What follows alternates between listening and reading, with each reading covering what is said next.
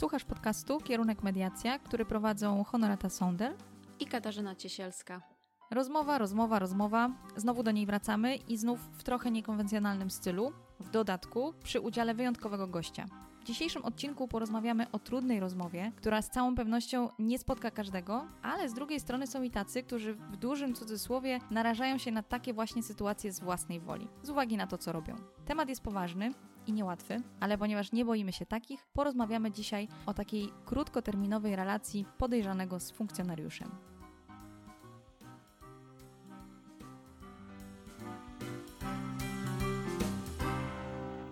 Zastanawialiście się kiedyś nad tym, jak wygląda dzień pracy funkcjonariusza, który uczestniczy w zatrzymaniu podejrzanego i jego konwoju, czyli przetransportowania do miejsca przesłuchania, które nie zawsze mieści się w tej samej miejscowości, ale na przykład o 200 kilometrów dalej? O czym i czy w ogóle się z nim w trakcie takiej podróży rozmawia? Czy ktoś przygotowuje ich na to, jak sobie w takich sytuacjach radzić, jak się zachowywać? Czego spodziewać się po konwojowanym, dla którego, umówmy się, czas na chwilę się zatrzymał. Możliwe, że wie za co i dlaczego siedzi teraz w kajdankach, w obstawie i jedzie gdzieś w Polskę, ale możliwe, że nie jest świadomy tego, że coś przeskrobał i co się z nim teraz stanie. Wyobrażacie sobie, jakie mogą być reakcje od skrajnie agresywnych, taka pierwsza naturalna reakcja obronna, po zupełnie nieoczekiwane ataki paniki, ucieczka w milczenie, omdlenie, czasami pewnie też potrzebne jest wsparcie sanitariuszy. No i teraz, w zależności od osobowości i funkcjonariusza, i zatrzymanego, ale też całego kontekstu sytuacyjnego, zależeć będzie to, jakim ta droga przebiegnie. No, osoby pracujące w tym zawodzie niekoniecznie chcą, albo też najzwyczajniej nie mogą się na ten temat wypowiadać, co wydaje się y, oczywiście uzasadnione. Udało nam się jednak zdobyć kilka cennych informacji, a dodatkowo zaprosić do dzisiejszego odcinka wyjątkową osobę, która być może te fakty potwierdzi albo zdementuje mity. Warto zacząć od tego, że proces przygotowania funkcjonariuszy do tej pracy przebiega różnie, bo w zależności od, można powiedzieć, koloru munduru, na coś innego kładzie się nacisk, ale też nie na wszystko można się przecież przygotować. I co równie ważne, zatrzymanym kobietom towarzyszą kobiety funkcjonariuszki, a mężczyznom mężczyźni funkcjonariusze. I wydawać by się mogło, że kobiety ze swoją naturą będą miały takie delikatniejsze, jakieś ludzkie podejście. I zdarza się rzeczywiście, że obserwując relację, która nawiązała się pomiędzy kobietami w takiej bądź co bądź niecodziennej sytuacji, wydaje się, że panie znają się od dawna, dobrze się rozumieją i nawet całkiem nieźle odnajdują się w tej chwilowej relacji. Z drugiej jednak strony są sytuacje, w których ani jedna, ani druga strona nie pozwoliłaby sobie na zbytnią uprzejmość, ale wtedy równie dobrze radzą sobie i z emocjami, powściągliwością i utrzymaniem dystansu. Po rozmowie z kilkoma przedstawicielkami służb można odnieść wrażenie, że uzależnione jest to bardziej od postawy samej podejrzanej i sytuacji zastanej podczas zatrzymania, niż od tego, o co się ją podejrzewa. Kobiety często bardzo emocjonalnie przeżywają moment zatrzymania, bardziej niż mężczyźni, zwłaszcza jeśli wiąże się ono z naruszeniem ich przestrzeni, przykład poprzez przeszukanie ich prywatnych rzeczy, wyprowadzenie w kajdankach, co nie jest już dziś zarezerwowane wyłącznie dla stwarzających realne zagrożenie przestępców, a tak nam się chyba kulturowo kojarzy. Więc kiedy wyprowadzają taką kobietę z rana w kajdankach, no wyobrażam sobie, że natłok myśli i emocji w jej głowie często wywołuje panikę i, i płacz po prostu, albo histerię, zwłaszcza jeśli zostawia w domu dzieci. Więc rolą funkcjonariuszek, które wtedy przejmują opiekę czy odpowiedzialność za taką osobę na czas transportu jej na przykład do siedziby prokuratury nadzorującej śledztwo, jest czasami także rozmowa, uspokojenie, takie wyjaśnienie, co się będzie dalej działo i jest to bardzo często bardzo istotny element ich pracy. Bo po pierwsze, mogą się tu wiele dowiedzieć, istotnych rzeczy związanych ze śledztwem na przykład, takich nie do zdobycia z innych źródeł, ale też pokazują człowiekowi, że nie on pierwszy i nie ostatni znalazł się w takiej, hmm, no niecodziennej sytuacji i że tak naprawdę wiele teraz zależy od niego samego. Z kolei panowie, którzy wykonują te obowiązki znacznie częściej, ale też jest ich przecież więcej w tym zawodzie, częściej stawiają na waleczność i pokaz sił. Można odnieść wrażenie, dostosowują się do sytuacji, na którą wpływ ma już nie tylko postawa zatrzymanego, ale też fakty, o których wiedzą wpadając do niego na przykład o 6 rano.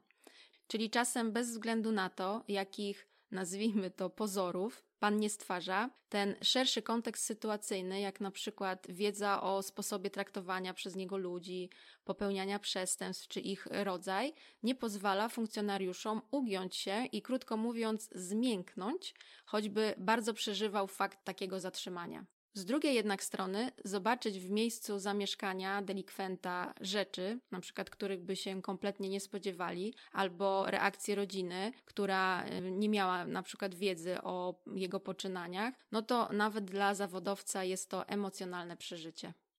Dokładnie i chyba nie ma na to jednej recepty. Jesteśmy tylko ludźmi i zderzając się z taką sytuacją, zabieramy ze sobą całą torbę doświadczeń, przeżyć, uprzedzeń i ograniczeń, które gdzieś tam w głowie każdego z nas siedzą, i wyciągając je po kolei, współtworzymy tę atmosferę.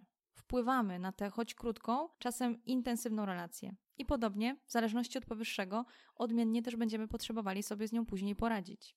A jak to zrobić? No dobra, czas na naszego gościa. Jest nim niezwykła postać.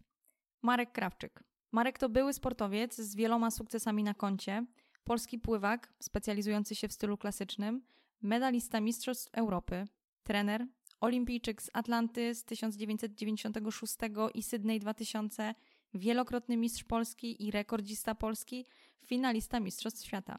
Marku, nie będziemy jednak dzisiaj rozmawiać o Twojej karierze sportowej, ponieważ bardziej interesuje nas ta druga, dlatego że poza mediacją zajmujemy się też tematyką związaną z komunikacją. Poza tym, że odegrałeś istotną rolę w polskim sporcie, jesteś też byłym funkcjonariuszem Morskiego Oddziału Straży Granicznej, służyłeś w jednostce specjalnej Straży Granicznej i o kawałku tego doświadczenia chciałybyśmy dzisiaj z Tobą porozmawiać, a konkretniej o takim budowaniu no, bardzo specyficznej relacji, która z zasady jest krótkotrwała, bo dotyczy takiego okresu, no powiedzmy sobie, od chwili zatrzymania delikwenta do momentu dostarczenia go na miejsce przesłuchania. No ale właśnie, czas ten jest różny. Może to być chwila, czasem może to być cały dzień, bo nie zawsze odwozi się go do najbliższej jednostki, tylko do tej właściwej, a ta może się mieścić nawet w innej części kraju. Więc jak się z tym człowiekiem ten jakiś czas przebywa, no to siłą rzeczy jakąś relację się z nim tworzy. Domyślamy się, że nie jest to łatwe ani dla jednej, ani dla drugiej strony, no bo dla osoby zatrzymanej jest to sytuacja wyjątkowo chyba trudna. Natomiast dla osób, które y, są za nią odpowiedzialne, za jej życie przez pewien okres, mają na to jakieś określone procedury, no też na pewno nie jest to sytuacja łatwa. Jednak jak tak miałam okazję obserwować ludzi, którzy to robią, to odniosłam wrażenie, że mimo wszystko, czyli mimo kontekstu sytuacyjnego, być może uprzedzeń, jakiegoś nastawienia, mm, starają się zachować tą ludzką twarz i jakieś takie rozmowy, chociaż jakieś komunikaty są do tej osoby kierowane. Oczywiście, że bywa różnie i u każdego zależy to pewnie od wielu czynników. Dlatego chciałabyśmy poznać właśnie Twój taki namacalny punkt widzenia. Jak Ty to odbierasz na bazie swojego doświadczenia? To jest racja a propos tego, że czasami powinno się porozmawiać z tymi osobami, ale no, u nas 90% przypadków no, to były takie cięższe przypadki. No i te procedury są takie, że głównie z zatrzymanymi rozmawiali operacyjnie. My po prostu mieliśmy od punktu A do punktu B go przewieźć, ale jak właśnie wspomniałaś, te, te przewozy były w różnym czasie. Niektóre trwały 5 minut, a niektóre trwały po 8 godzin. No rzeczywiście gdzieś trzeba było z tym człowiekiem też sobie chwilę porozmawiać, ale to była rozmowa typowo dotycząca najczęściej tego, dlaczego to zrobił, po co to zrobił. E, nigdy nie zapomnę, bo było parę takich naprawdę trudnych zatrzymań, gdzieś tam uprowadzenie dziecka, tak? No to, no, no to tego człowieka staraliśmy się zdominować troszkę, tak? Ogólnie po to byliśmy, żeby gdzieś być wyżej niż ci zatrzymani, tak? Tą presję psychiczną na nich wywierać. Ale często było tak, no często, czasami było tak, że zatrzymywaliśmy osoby, które, no dzieci w domu, widać, że tego nie robiły z przyczyn takich czysto wzbogacających, tylko żeby po prostu rodzinę utrzymać. I wtedy rzeczywiście no, człowiekowi się serce łamało. Mhm, czyli mówisz o tym, że e, tak co do zasady, waszą rolą było, czy nadal jest, stworzenie sytuacji, w której to wy macie przewagę nad zatrzymanym, jak rozumiem, dla bezpieczeństwa waszego i jego. No ale są też sytuacje, w których niekoniecznie jest to potrzebne albo łatwe do zrobienia. Z drugiej strony, tak sobie myślę, że chyba dużo zależy tutaj od y, postawy samego zatrzymanego. Zgadza się. Byli tacy, no, którzy do samego końca się stawiali, tak? Gdzieś oprócz, oprócz tej rozmowy takiej, wiadomo, tonem, tak, no, jak to myśmy zatrzymywali, to nawet nie będę cytował, bo nie jest to do, do, do, do dla słuchaczy, aczkolwiek e, ta dominacja nad, nad tymi ludźmi była potrzebna. Nad tymi, co się stawiali, tak? Nie, nie tylko słowna, ale też czasami i fizyczna, tak? Dlatego też u nas był taki podział, bo ja dosyć specyficznej grupie działałem, działałem w grupie wodnej. Gdzie normalnie realizowaliśmy też te wszystkie procedury, jak to się nazywa czarna taktyka, czyli zatrzymywanie na mieście, ale głównie żeśmy stworzeni zostali do zwalczania terroryzmu, przeciwdziałania terroryzmowi na wodzie. Więc też u nas byli potrzebni ci mniejsi ludzie, którzy no, zrobią gdzieś tam abordaż na tą jednostkę.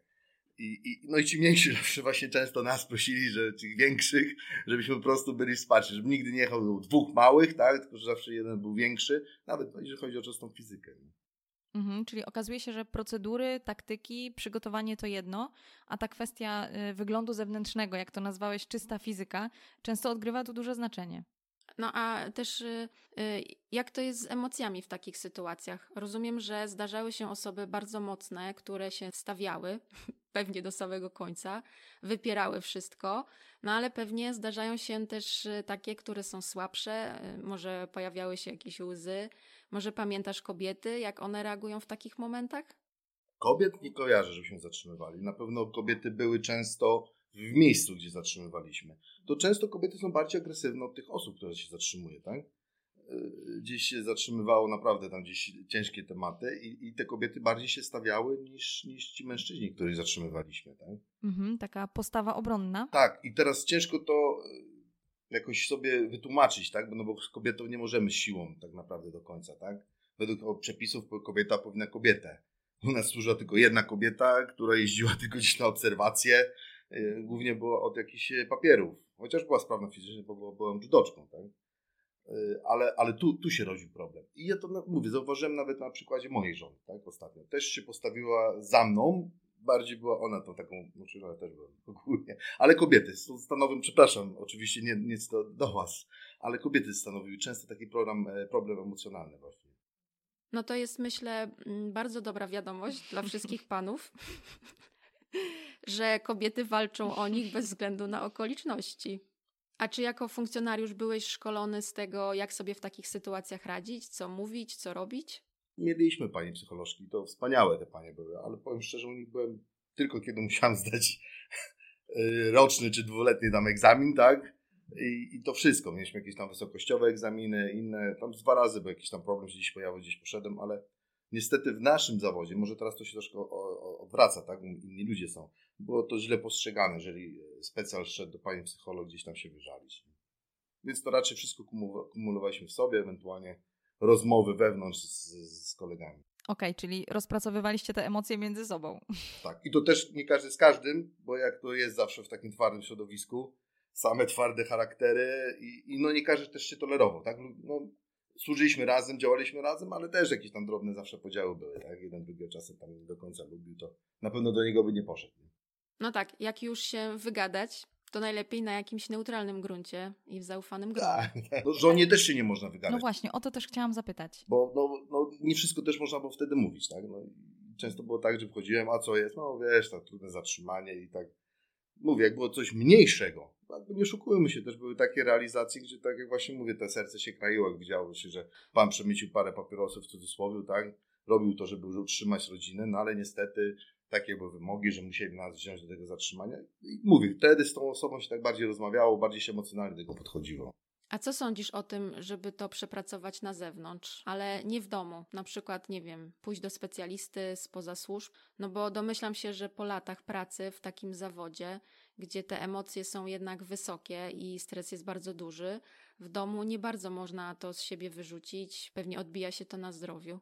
Myślę, że tak. Na pewno mam nadzieję, że u mnie się to nie odbiło. Znaczy, przynajmniej mówimy o psychicznym zdrowiu, tak? Bo fizycznie to, to, to, to bywa różnie, ale ja mam duże doświadczenie z pracą z psychologiem. No, tak jak wcześniej wspomnieliście, dziś trenowałem e, sport i u nas był, no, na każdym zgrupowaniu był psycholog, tak? I myśmy z nim musieli, nawet jakbyśmy nie chcieli, musieliśmy współpracować. Ale właśnie przychodząc do tej służby, jakoś odciąłem się od tego wszystkiego. Radziłem sobie sam z tym wszystkim. Y, jasne, rozumiem. A jakbyś mógł nam opowiedzieć o takim najtrudniejszym przypadku, albo takim najbardziej emocjonalnym, który jakoś szczególnie utkwił ci w pamięci? Taki, który utkwił w pamięci, o czym rozmawialiśmy przez telefon, to jest jak żeśmy zatrzymywali osobę, która uprowadziła dziecko. No i rzeczywiście, y, jadąc z tym z tym panem, no mieliśmy ogromną agresję w sobie. Bo jednak tu chodziły duże emocje. Sami mieliśmy dzieci i nie wyobrażam sobie takiej sytuacji, żeby ktoś gdzieś uprowadził moje dziecko, tak? Naprawdę trudny temat. No i wtedy naprawdę mieliśmy dużą satysfakcję, że nam się to wszystko udało, bo tam dużo komplikacji było, ale w końcu wyszło wszystko dobrze. No i jak jechaliśmy z nim, no to tylko były wydawane komunikaty takie no, dosyć ostre. Jak chciał gdzieś tam miał zasłonięte oczy, coś czego zasłoń oczy, nie rozmawiaj. Jak niewygodnie, to jeszcze go pasem ścisnęliśmy, tak, żeby jeszcze niewygodniej mu było. Nie, nie, nie odczuwał tego komfortu, że tak, on sobie jedzie po prostu gdzieś, tylko miał mieć całą, całą drogę dyskomfort i psychiczny, i, i fizyczny. Oczywiście bez przekroczenia jakichś granic, tak? Myśmy go nie bili, nic tego nie można było, tak? Tak jechał na obdukcję, jak zawsze większość tam prosi o obdukcję, nie? A żeby trochę przedłużyć to wszystko, tak? Albo mm, jakoś się wykazać przed adwokatem. A nóż coś widać wcześniej dostał i zwalą to na. Mhm, czyli mówisz o takim dostosowaniu procedury, o działaniu ciągle w granicach prawa i uprawnień, ale takie ich wykorzystanie czy dopasowanie, żeby były adekwatne dla konkretnego, nazwijmy go, klienta. Tak. Przez pryzmat tego dziecka, no to naprawdę emocje były potężne. Myśmy tam z półtora dnia nie spali, jeździliśmy po pół Polsce. 300 kilometrów na kogutach, żeśmy go gonili gdzieś, więc to, to nie było takie normalne zatrzymanie, nie? Dużo się działo. A czy takie sytuacje odbijają się na waszej komunikacji między kolegami w pracy? Jak jest taka trudna sytuacja, że przez półtorej doby podróżujesz bez snu i wszyscy są na wysokich emocjach, no mówiąc krótko, nerwach też? Nie, akurat powiem, że przy tej sytuacji jechałem z osobą, no nie było nie mi bliską, ale rzeczywiście wzmocniliśmy się nawet dzięki temu.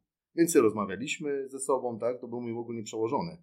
Więc yy, powiem, że ta sytuacja nas trochę tak podniosła na duchu i, i że udało się, że żeśmy to zrobili dobrze, tak, zgodnie ze wszystkimi procedurami i rzeczywiście kontakt nas się troszkę poprawił po tym nawet. Mhm. Czyli mimo dużego stresu i odpowiedzialności za, za sytuację, za życie ludzi, jest też taka przestrzeń na budowanie relacji zespołowych. A macie jakieś swoje metody radzenia sobie z konfliktami w grupie? Mm, na stronę? No, powiem szczerze, że bywało tak, no oczywiście jako grupa specjalna jest mata, powiedzmy dwa razy w tygodniu i nawet było wskazane e, iść na taką matę i sobie powyjaśniać niektóre sprawy. Tak? No bywały złamane nosy, Mniej werbalnie, rozumiem. Tak, tak. No ale to nic nie było złego, nie? No, złamany nos tam to już była delikatna, powiedzmy, przesada, tak? Bo e, emocje wzięły górę, tak? Po prostu chłopacy poszli na 100%, nie? I to na piłce nożnej, ale tak. ale bywały i obojczyki połamane, i wbite nosy, oczy podbite, nie? Ale, ale też w taki sposób większość sobie właśnie, jak miał już duży, duży stres między sobą, to sobie to wyjaśnia. Ale rozumiem, że jasne było dla wszystkich za co, żeby sytuacja nie musiała się powtarzać. Oczywiście. nie, nie, nie, nie, nie. To, to, tak.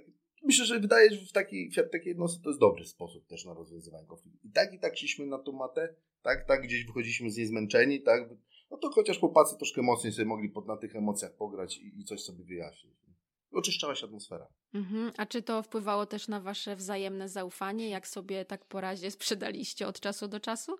To było tak, tak jak wcześniej wspomniałem, my nie do końca wszyscy się lubiliśmy, a to jest normalne mi się wydaje, ale jeżeli jechało się na, na działania, to wiedziałem, że mogę na nich polegać. Kończąc swoją służbę miałem też takie dosyć trudne zatrzymanie i osoba mi się zatrzymała.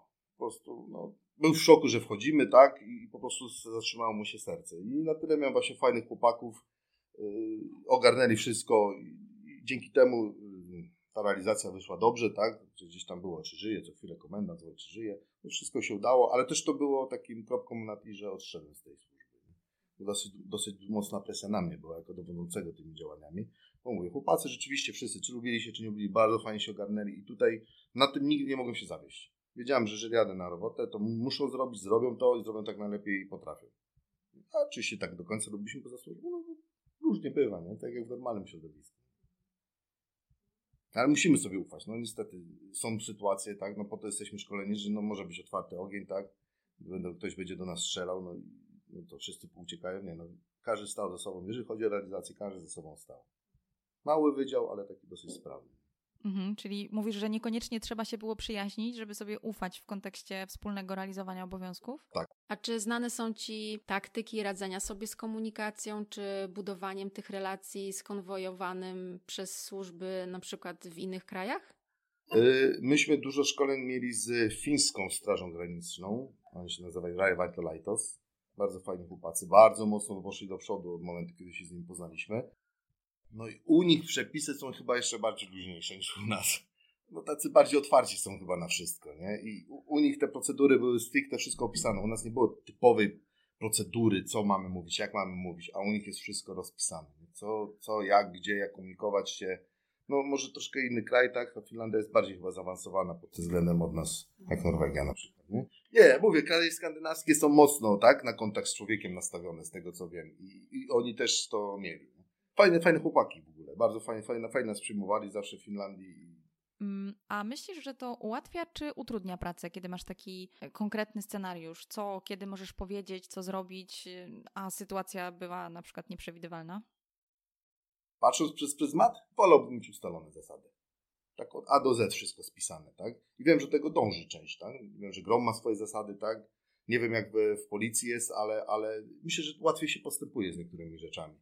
Aczkolwiek wchodzi ten syndrom właśnie, yy, powiedzmy, tak, nazwę to troszkę litości, tak, tego smutku, że, że no nie wiem, czy nie złamałbym tej zasady, tak, do osoby, która byłaby naprawdę taka, no, wydawałoby się przestępca, a dla mnie mógłby być to pokrzywdzony, tak, na przykład przez życie, tak, no bo tacy też bywają, naprawdę bywają, bo żal ściskał, jak się wchodziło, biedny dom, biedne dzieci, po prostu no, parę kartonów papierosów w cudzysłowie, no może trochę więcej niż parę, przy myciu, ale widać było, że to było dla ratowania po prostu budżetu, żeby utrzymać tą rodzinę, niż jakichś celów takich typowo, żeby się wzbogacić.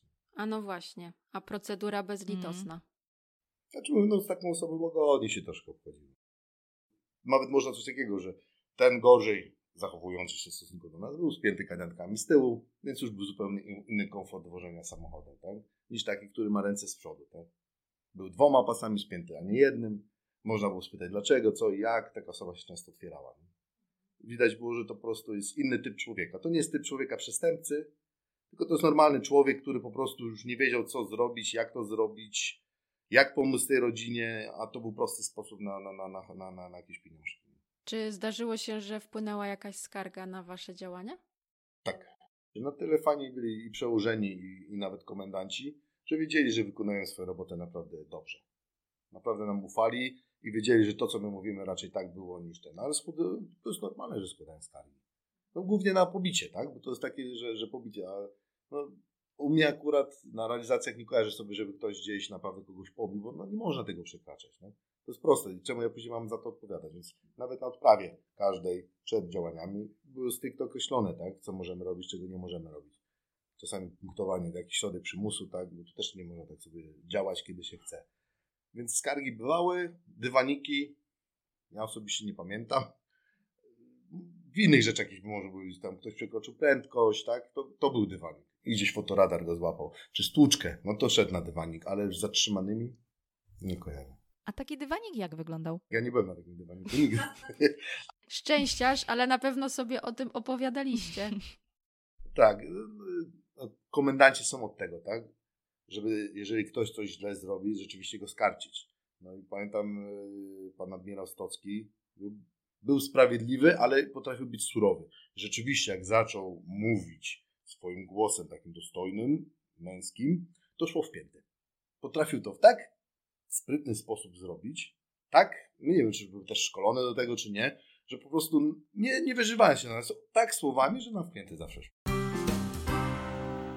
No dobra, a czy zdarzyło się też tak, że ta osoba konwojowana miała taką potrzebę informacji, rozmowy z wami, dowiedzenia się czegokolwiek? No bo wyobrażam sobie, że to taki moment, kiedy y, zostaje zatrzymany, czasem nawet nie wie za co i za wszelką cenę próbuje ustalić, tak? Co się stało, dlaczego, co się za chwilę zadzieje. Tak, ale właśnie tutaj są te procedury, że operacyjnie rozmawiają. My czasami się wypytywaliśmy tak delikatnie, ale bardzo delikatnie, bo ani możemy z tego protokołu sporządzić. Tak? Od tego są, od zadawania pytań byli operacyjni chłopacy, którzy wiedzieli, jak pytanie zadać, po co. Ogólnie podczas zatrzymania taka osoba informowana, za co jest zatrzymana.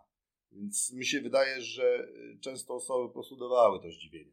No skoro znajduje się dowody na miejscu, tak, i ta osoba wydaje, a czemu ja, a czemu nie? No, no, no, wszystko było wszystko było czarno na białym tak naprawdę, tak? Często jeździliśmy za nimi, zdjęcia im robiliśmy, więc wiedzieliśmy, jakie są procedury ich na, na jakieś przestępcze rzeczy. Rozumiem, czyli w takich sytuacjach pomocne było to, że procedura określa pewne ramy, tak, zachowań i odbywało się to bez zbędnych uprzejmości. A czy była taka sytuacja, w której ty sam czułeś się zagrożony? No na pewno, ale o niej nie mogę mówić. ale chcecie, jeżeli chcecie o uczuciach mówić, to, to nie jest tak, że my się nie boimy. I to myślę, że każdy powtórzy. Boimy się, tak samo jak inny, tylko potrafimy sobie z tym strachem radzić. Dlatego, y, jak ja powiedziałem, że miałem tą jedną taką realizację, gdzie może nie tyle strach, ale przejęcie na sobie całej odpowiedzialności za wszystkich. Mnie bardzo mocno zmęczył psychicznie. Poza tym mocne było obciążenie, bo, bo sądziłem, że jak gdzieś wyżej w hierarchii będę w, w tym wydziale, tak? bo byłem majorem, tak, komander podporucznik, to że będę miał po prostu więcej możliwości na samorealizację, niestety. Nie wiem, czy tak mnie lubił naczelnik, bo miał bardzo dużą pracą, dużo, dużo mi zlecał pracy, nie wyrabiałem się ze wszystkim. I, i mówię, z ostatniej, czy ostatnie dwa tygodnie przed, przed odejściem z realizacji na realizację, wracam do domu trzecie, szóste rano, telefon, wyjeżdżam. I tak na przykład cały tydzień. No, I byłem tym zmęczony. Po prostu byłem tym zmęczony, moja psychika już tego nie wytrzymywała. Dobrze, że miałem ten okres, że mogłem już odejść, a no, no nawet się nie wybierałem do pani psycholog. Uwielbiam je, bo naprawdę są fantastyczne dziewczyny. Mieliśmy fajny z nimi kontakt, ale tylko kontakt, jak wcześniej mówiłem, przy konkretnych rzeczach. A czy mógłbyś zdradzić chociaż odrobinę z tego, w jaki sposób psycholog pracował z wami? To były rozmowy tylko, czy coś jeszcze? Stosował jakieś, nie wiem, dodatkowe metody pracy? Znaczy najpierw były testy, bo że na przykład mieliśmy, e, musieliśmy zdać na, na wysokościówkę badania, tak? Na wszystkim, bo śmigłowcami lataliśmy, tak? Wszelkiego rodzaju abordaże, to, to jest wszystko ćwiczenie bez wszelkiego rodzaju zabezpieczeń, więc człowiek musi być w 100% zdrowy, tak? Błędnik, reakcje, czas reakcji i, i najczęściej to były badania właśnie na, na, na prędkość, na, na kojarzenie, a później właśnie były tam 30 minut, 40 minut rozmowy. Ale z tego co wiem, to rzadko ktoś się otwierał. Na pewno były takie osoby, które potrafiły się otworzyć. Coś tam się powiedziało, tak, trochę więcej, ale, ale ciężko było chyba. Chyba bym się nie potrafił w tym momencie otworzyć. Tak jakby ciężko tak słowo, ale bym trochę nie był specjalcem. Bym coś powiedział, a kurde, ale jesteś miękki tak trochę, u mnie przynajmniej, jak u innych, ale u mnie by tak działało. No po co, musisz, musisz sobie z tym radzić sam. No rzeczywiście, no ja miałem to doświadczenie w sporcie, więc tam też był stres, tak? E, trochę odbiegnę tematu, żeby narysować coś. Startowałem jako pierwszy Polak na igrzyskach w 96 roku z Torzapką. Nie pracowaliśmy wcześniej z psychologami. I stanąłem na tym słupku, zobaczyłem 15 tysięcy ludzi, pomyślałem babcia, mama, wujek, ciocia przed kamerami. Ja miałem w oczach na słupku. I dopiero jak oswoiłem się z tą atmosferą, przepłynąłem wszystko, następny start wyszedł dobrze. To utwardza. I mi się wydaje, że w naszych właśnie y, realizacjach też każda kolejna realizacja czegoś nas nowego uczyła, nawet z emocjami. I, i żeśmy starali się z tym sami jakoś radzić. Często mógł być też alkohol, tak? Bo to też jest jakaś forma. Y, my za często nie mogliśmy, bo myśmy byli non-stop na dyżurach, tak? Bo mówię, nas było na lepszy czas to 20 paru no tak minimum 8-10 jest potrzebnych na, na, na, na, na, na działania. Ale później było jak nas mniej, no to, to co chwilę był telefon, co chwilę były jakieś realizacje, więc też ciężko było w tą stronę, przynajmniej u nas uciekać. Ale wiem, że niektórzy uciekają. Ja nie będę oszukiwał, że, że po służbie delikatnie rzeczywiście brakowało mi tej adrenaliny. No, nie, no brakowało mi. Brakowało mi tego wszystkiego, co było wokół i tak no, potrafiłem do, do pierwszych badań lekarskich, gdzie mnie pani opierniczyła, że wątroba tak wygląda, yy, że to odpuściłem wtedy. Mam jednego przyjaciela, mam, mam kontakt z psychologiem, z, z którym byłem na igrzyskach, tak, który z nami działał, ale jakoś się nie mogę do niego wybrać też. To jest taka specyfika natura silnych mężczyzn? Ja nie wiem, czy jestem silny, ale jestem tak, bo tam pracowaliśmy zespołowo, jestem też dużym indywidualistą. Tak? Dużo, no jak same wiecie, no dużo przeszedłem. I to mnie może tak utwardziło, że raczej staram się sam radzić ze swoimi problemami. Nie potrafię tego tak uzewnętrzniać. Nawet żona powie, że często zamykam się w sobie. Ona mówi, co takie chodzi? A ja po prostu buzuję. Wtedy muszę jakiś mocny trening zrobić. Jak ja nie zrobię treningu jakiegokolwiek, to wtedy te emocje mogą wybuchnąć. Nie? Czasami w kontrolowany sposób. A staram się, żeby na dzieciach dzieci nie widziały tego ale masz też takie poczucie, że jak powiesz, to i tak nikt cię nie zrozumie, bo, bo nie ma tych doświadczeń? Żona mnie na pewno zrozumie. Ona mi w każdej sytuacji rozumie. No, trafiłem na cudowną kobietę, która jest niesamowicie wyrozumiała i nie mogę złego słowa powiedzieć. Jest kochana, jest wyrozumiała, y, nie podniesie na mnie głosu. Jak wie, że jestem wkurzony, stara się mnie tak właśnie wyciszyć. No, y, tak śmiesznie właśnie, poznaliśmy wracając do alkoholu. Kiedyś nigdy mi nie przyniosła piwa.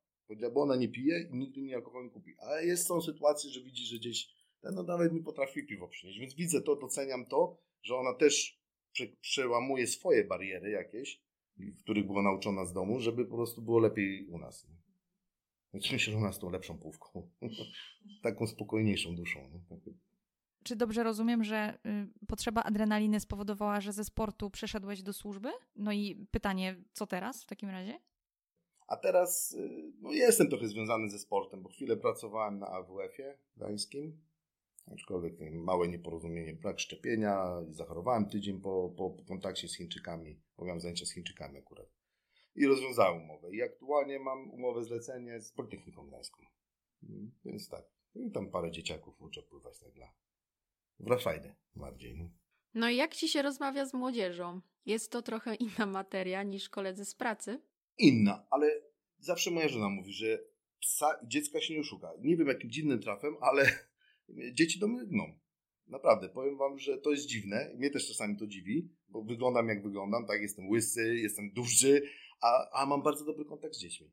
Nie tylko swoimi, właśnie z tymi, które uczę pływać też.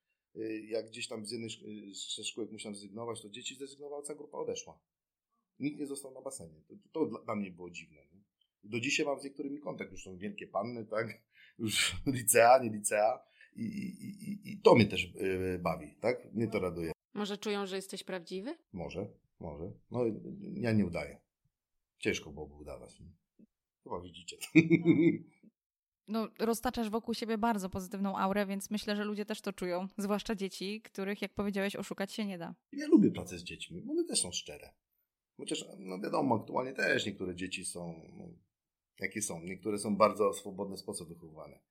Ja niestety, albo niestety, delikatny rygor wprowadzam w domu, żeby te dzieci też wiedziały, że są jakieś zasady. Ale może to jest właśnie ta sztuka, bo dzieciak potrzebuje jednak tych granic, tak? A ty dajesz te granice, bezpieczeństwo, i autorytet, a to jest coś e, ważnego w relacji rodzic-dziecko. Mhm. Ja tak uważam. Czasami dzieci mają, no sorry, to jest tak mówię, trochę za dużo tej swobody. Nie? Bo jest jedynak, bo to, to mu wszystko wolno. Widzę, jak te dzieci na rodziców krzyczą. A ja mam taki dosyć fajny kontakt z dziećmi. Dzisiaj do lasu poszliśmy sobie pobiegać. Chciałem iść sam, same poszły ze mną. No trochę tam musieliśmy skrócić, bo ciepło było, ale, ale, ale samo to, tak? Czy na basen zabieram. Ja nawet nie staram się podważać, bo też moje dzieci pływają. Yy, zdania tenera Nigdy nie powiedziałem, że ten coś źle zrobił do dzieci. Tylko po prostu coś podpowiadam. Nie? Tak, żeby wiedziały, że mają we mnie wsparcie, mają ten, ale nie chodziło, że tata powiedział to, tata powiedział tamto, a ten będzie już głowa w dół.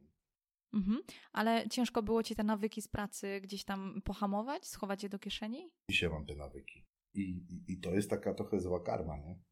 Jak dla mnie przynajmniej.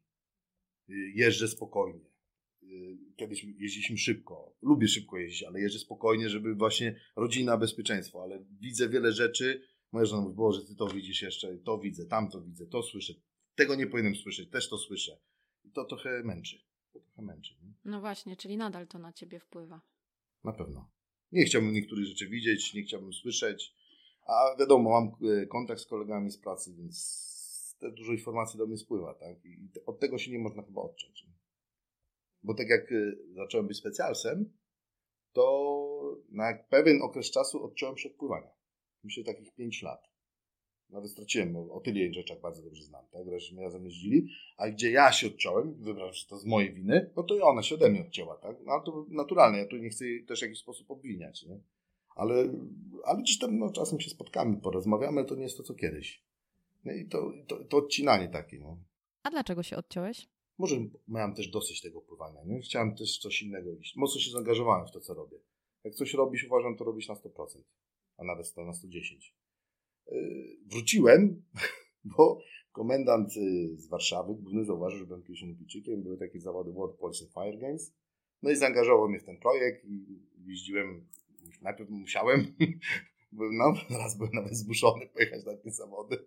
E, I czterokrotnie startowałem gdzieś właśnie w tych mistrzostwach świata służb mundurowych. Może dzięki temu też gdzieś człowiek wyżej awansował, nie? gdzieś został dostrzeżony. I wtedy właśnie wróciłem do pływania tak. Pod względem nawet samych treningów i kontaktów z ludźmi. Okej, okay, czyli najpierw się odciąłeś, żeby potem połączyć, że tak powiem, starą pracę z nową, bo zawody, o których mówisz, to Mistrzostwa Świata Służb Mundurowych. Mm, I wrócić tak trochę na innych zasadach? No i z tego, co mówisz, cały czas masz kontakt z tymi ludźmi i to nie są tylko takie suche relacje, tylko e, tworzysz rzeczywiście bliskie relacje i z kolegami, i z dzieciakami. Z kolegami może ciężko mówić o bliskich relacjach, przynajmniej na ten moment, bo odchodziłem, no to rzeczywiście chyba się wszyscy mocno zdziwili. Nie wierzyli w to, co mówię. Ja tak troszeczkę wyciągnąłem asa, tak? Nikomu nic nie mówiłem i na dwa tygodnie przed odejściem po prostu rzuciłem papier, że odchodzę. Nikt mi o tym nie wiedział. I to był chyba wielki szok dla wielu z nich. Tak jakby trochę się zawiedli. Ja tak odczułem. To, że zawiedli się, że odchodzę. Nie miałeś potrzeby z nimi o tym porozmawiać? Nie. Ja podejmuję decyzję sam. Ewentualnie z żoną. Ona wiedziała. Wiedziała, że po prostu no, jest taki stan, że, że najwyższy czas powiedzieć basta. No, różnie się to mogło skończyć. No psycholog by nie poszedł, tak? A to wszystko tak trochę narastało, narastało. Te emocje były coraz mocniejsze. Myślisz, że co niektórzy mogą mieć do ciebie o to żal? Nie wszyscy, ale ci, z którymi współpracowałem, myślę, że tak. Widzę nawet po teraz po kontaktach. Z dwóch, trzech tak dzwoni systematycznie, a reszta tak pogadamy, jak się spotkamy gdzieś, ale to, to nie jest to. Nie? Tak, tak mi się wydaje przynajmniej, że mają żal. Może dobrze im było, jak dowodziłem. Nie? Tego, tego ciężko mi ocenić samego siebie, tak? Ale patrząc przez pryzmat dowódców, te, w tamtych czasach dowodzili, widziałem, no to byli zadowoleni z tego, jak to robiłem. I nie brakuje ci tego, rozumiem? Czasem może tak. Tej adrenaliny. Tak, no tak. No, na to się składa dużo rzeczy, tak? No to, szkolenie też samo było fajne, tak? No, myśmy mieli dosyć ciekawe. Ja mam tak fantastyczny kontakt na przykład z pilotami ze Straży Granicznej. Y, jednego uczyłem pływać po, po, po służbie, tak? No już też nie pracuję go gdzieś w LPR-ze lata. Y, moje dzieci leciały śmigłowcem dzięki temu, tak? Pożegnanie ze strony pilotów miałem fantastyczne, tak? I, i, i takie się też odnawęzi. Y, kontakty mam mocne z operacyjnymi na przykład z, ode mnie z pracy. Więc gdzieś to na pewno zawsze zostaje. Albo pilotów mieliśmy takich. To, to fantastyczne. Zawsze będę ich miło wspominał. Ja bardzo dużo latałem śmigłowcem. Lubiłem latać śmigłowcem, gdzie ogólnie no, to, to już też jest niebezpieczne. Tak? No, bo to statek powietrzny, y, podstawowy, te, jak na grubą linię zjeżdżają funkcjonariusze, na przykład na jednostkę pływającą, no to bez żadnego zabezpieczenia. Najdłuższa lina ma 27 metrów. Więc wiele się może wydarzyć. Może się wiele wydarzyć, nie? No, słynny wypadek, tak? W Gromie, gdzie jeden z żołnierzy niestety zginął, tak? Właśnie podczas, akurat w drugą stronę miał na śmigłowiec, tam poczepiony pod dym, ale wypadek był, tak? Sami podejmują ryzyko. Mówię, Grom, szacunek, bo naprawdę wojna, nie wojna, no tam jest troszeczkę inaczej, tak? No ale tutaj na lokalnych też się zdarzają ciężkie realizacje. Nie, nie chcę o wszystkich rozmawiać, nie chcę o wszystkich mówić, bo niektóre były bardzo trudne i nie chciałbym, żeby to gdzieś nawet grzało, bo to różnie bywa później. Jasne. Czy myślisz, że szkolenie, które przechodzą funkcjonariusze rozpoczynający pracę w służbach jest wystarczające, żeby poradzili sobie z tym, co ich czeka? Są odpowiednio przygotowani według Ciebie? Nie wiem, jak to jest teraz, ale za moich czasach przychodziłem, tak. Po prostu non-stop szkolenie. Człowiek był po prostu bardzo mocno zmęczony i fizycznie, i psychicznie.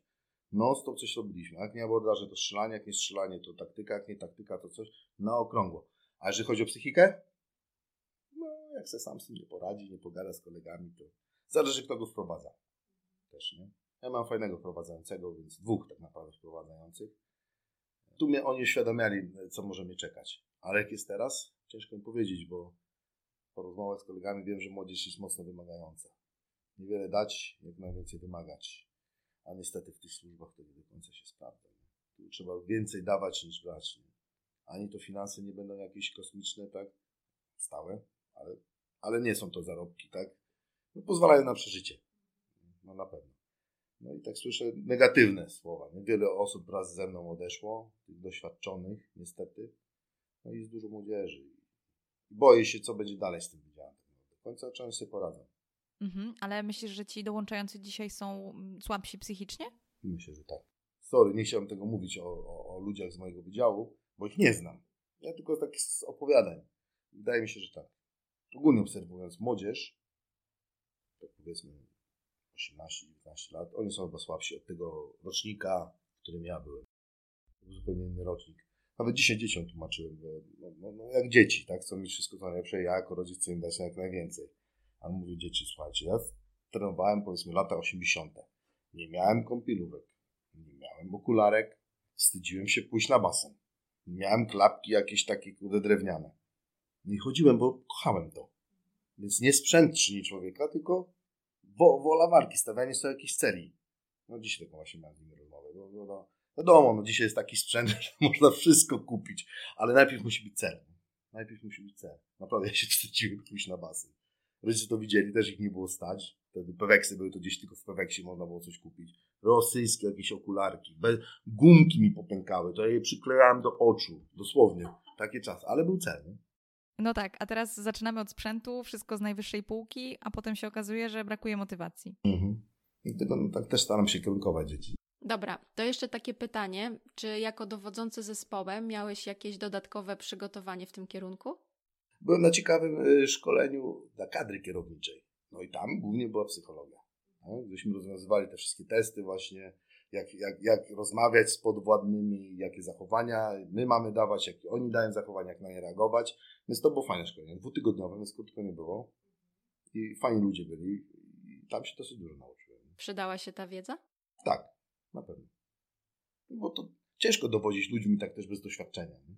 Nagle przychodzisz i żeby było dobrze. Nigdy nie będzie dobrze, bo zawsze ktoś będzie miał inny punkt widzenia. Więc zawsze starałem się być tak wyrozumiałym. Mieć swój kierunek, ale słuchać też innych. Nie, nie wiem, czy to wychodziło, trzeba było porozmawiać z chłopakami, z którymi służyłem, nie? Ale, ale na przykład jak była realizacja, ja przedstawiałem swój plan, ale robiłem burzy mózgów. Mówię, czy macie coś innego do zaproponowania? Wiadomo, że w ostatecznym tym ja podejmowałem decyzję, bo brałem to na siebie, ale robiłem taką burzę, bo może ktoś miał lepszy pomysł nawet. Nie? Więc ta burza mózgów też jest fajna. No ale konflikty to tak rzeczywiście tylko na macie i na ostro, czy zdarzały się sytuacje, że ktoś próbował rozegrać to inaczej, przy stole na przykład? No czasami ktoś na kogoś fuknął po prostu, jak, jak, jak, jak no, to, no to samcy, to, to, to, to czasami wyciekał, no niestety, tak. No, jak jest 20 samców, każdy ma swoje zdanie, każdy chce być najważniejszy, tak, każdy chce coś robić, no to zawsze będą jakieś konflikty.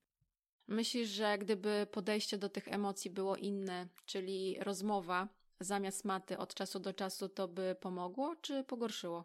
Nie, trzeba chyba to obie rzeczy połączyć. Trochę maty rzeczywiście, żeby można było się wyżyć, pokazać, że ja jestem tu samcem alfa. Tak? Ale rozmowa jestem jak najbardziej na tak. Yy, pamiętam jedną sytuację, nie będę mówił z, z kolegami, mój początek takiego dowodzenia, gdzie dostałem dopiero yy, PO, tak, pełniącym obowiązki. I był konflikt dwóch funkcjonariuszy, nie mając żadnego doświadczenia w tym. Nie wyjaśniałem z nimi przy wszystkich na apelu czy coś, tylko wziąłem sobie ich na bok, zamknęliśmy się w pokoju, zrobiliśmy sobie kawę, herbatę. Mówię, teraz ty mówisz, teraz ty mówisz, teraz ja mówię. Jeden powiedział swoje racje, drugi powiedział swoje racje. Ja, jako cudzysłowie taki sędzia, tak oceniłem, który tak naprawdę mm, mówi przekonująco. Tak? I jak to przyjęli? Dobrze, dobrze. Pomimo tego dobrze, do dzisiaj z nim mam kontakt, więc chyba dobrze. Czyli czasami doświadczenie było cenniejsze niż ta wiedza, którą przekazano na początku, podczas szkolenia. Ale to był początek, naprawdę początek, początek. Tam. Wiele osób było przeciwnym temu, że ja bym dostał tego kierownika. No ta długa historia, nie będę opowiadał. ale, ale, ale myślę, że w tym, w tym momencie sobie poradziłem z tym właśnie z wyjaśnieniem, tak? Nie przy wszystkich, nie na hura. Powiem, że niektórzy też tak lubili, że pokazać i przy wszystkich komuś wytykali błędy. Ja uważam, że jeżeli mamy wytykać błędy, wziąć kogoś na bok, bardziej to do siebie weźmie, nie znieważę go w pewien sposób, tak? Bo to jest też taka zniewaga, a ty robisz błędy, to jesteś łajza i nie, pogadaj sobie z nim, ja i tak będę widział to, będę sobie analizował, będę mógł później zobaczyć, czy rzeczywiście jakieś postępy robi, czy, czy zatrzymał się na tym etapie i trzeba drugi raz z nim porozmawiać. Mm, czyli jednak wbrew deklaracjom nie tylko mata. No, ale, no tak, no. No akurat to, to czasami się nagle przypomina, nie? bo to, to, tego wszystkiego naprawdę było dużo przez te parę lat. Ciężko tak sobie nawet przypomnieć. No a sportowcy inaczej radzą sobie z emocjami? Jak konflikty, to każdy rozlicza się wewnętrznie, sam ze sobą? Nie, właśnie sport, a służby. My myśmy musielibyśmy być grupą. To nie jest sport indywidualny, tak? Rozumiem, że sport indywidualny jest sporty drużynowe. I myśmy byli takim sportem drużynowym trochę, tak? I, i, i każdy za każdym był. Ja trenowałem sport indywidualny. I myśmy sobie też ze wszystkim musieli sami radzić. Nawet często jeżdżąc na zgrupowanie, byliśmy sami w pokojach. Przykład y, miesiąc czasu v Rome, czyli 1300 metrów nad poziomem morza. Pokój metr na metr, zero telewizora, tylko łazienka i łóżko.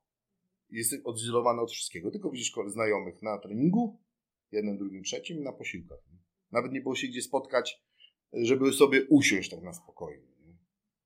Ale były też przyjemne. Więc sport troszeczkę inaczej. Czyli okazywanie emocji u mężczyzn uznajesz za słabość? No. U mężczyzn. I odbierasz sobie tę szansę, żeby pokazać, że w tym momencie jest ci smutno? Że ona widzi, kiedy jest smutno, ale ona już mnie zna. Nie? Czyli czyta sygnały pomiędzy? Tak, że na przykład że przestaje się odzywać, nie? Mi się nawet czasem łezka zakręci przy głupim filmie. To jest normalne, tylko też odwraca, żeby dzieci nie widziały. Ale mimo całej tej twardości i przesiąknięcia tą służbą, mm, masz z tego, co mówisz, bardzo dobre relacje z ludźmi. Myślisz, że ta służba ci to dała? Dał ci to sport? Nie, służba na pewno mi tego nie dała, dlatego że no, my niewiele mogliśmy mówić o naszej robocie czy pracy. Tak? Więc tam raczej było zamykanie się w sobie niż otwieranie. Mi się wydaje, że więcej mi sport dał yy, z tego wszystkiego niż, niż służba. Służba było zamknięcie, sport było otwarcie, tak? Jak to były te początki, tak, lata 90., gdzie jeszcze ten kraj nasz przemiany, to ja już trenowałem na zachodzie. I to, że 100-200 dni w roku trenowałem tam. Może to mnie właśnie nauczyło tej otwartości. No, zamknąłem się na pracę, a teraz tak naprawdę no, mogę robić to, co chcę, tak? Też taki miałem plan i nie żałuję tej służby. Nie żeby to źle zabrzmiało, czasem tęsknię za tym. Fantastyczna, fantastyczna praca, zawsze o tym marzyłem.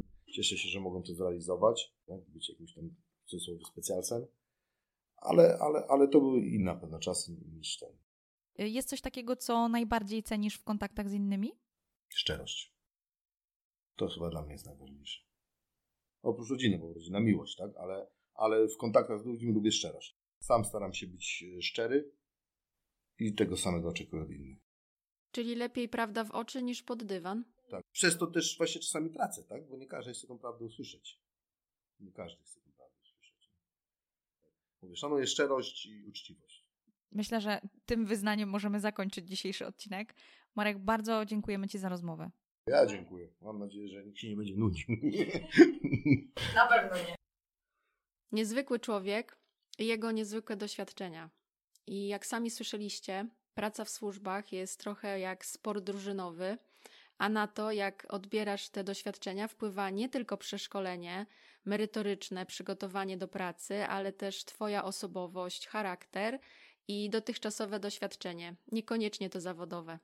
Potwierdziły się słowa przedstawicieli innych służb i to, o czym wspominałyśmy na początku, że na przebieg i kształt tej krótkiej, acz czasami intensywnej relacji z zatrzymanym wpływ ma także on sam, jak to w zderzeniu człowieka z człowiekiem. I okoliczności, które wpłynęły na to, że wszyscy wspomniani znaleźli się akurat w takiej sytuacji, w takiej konfiguracji. Od tego, z kim mamy do czynienia, zależy też to, na ile możemy pozwolić i sobie, i jemu w tej relacji, o czym ewentualnie możemy porozmawiać i jaka będzie atmosfera tej rozmowy. Czyli, jak się okazuje, nie tylko osobowość i emocje mają tutaj znaczenie. Czasami, choć bardzo chciałoby się pokazać ludzką twarz, no nie można się ugiąć, a czasem, choć okoliczności pierwotnie na to nie wskazywały, masz przed sobą ciężki i trudny konwój, który zapamiętasz na lata. Dzięki za dzisiaj i do usłyszenia w kolejnym odcinku.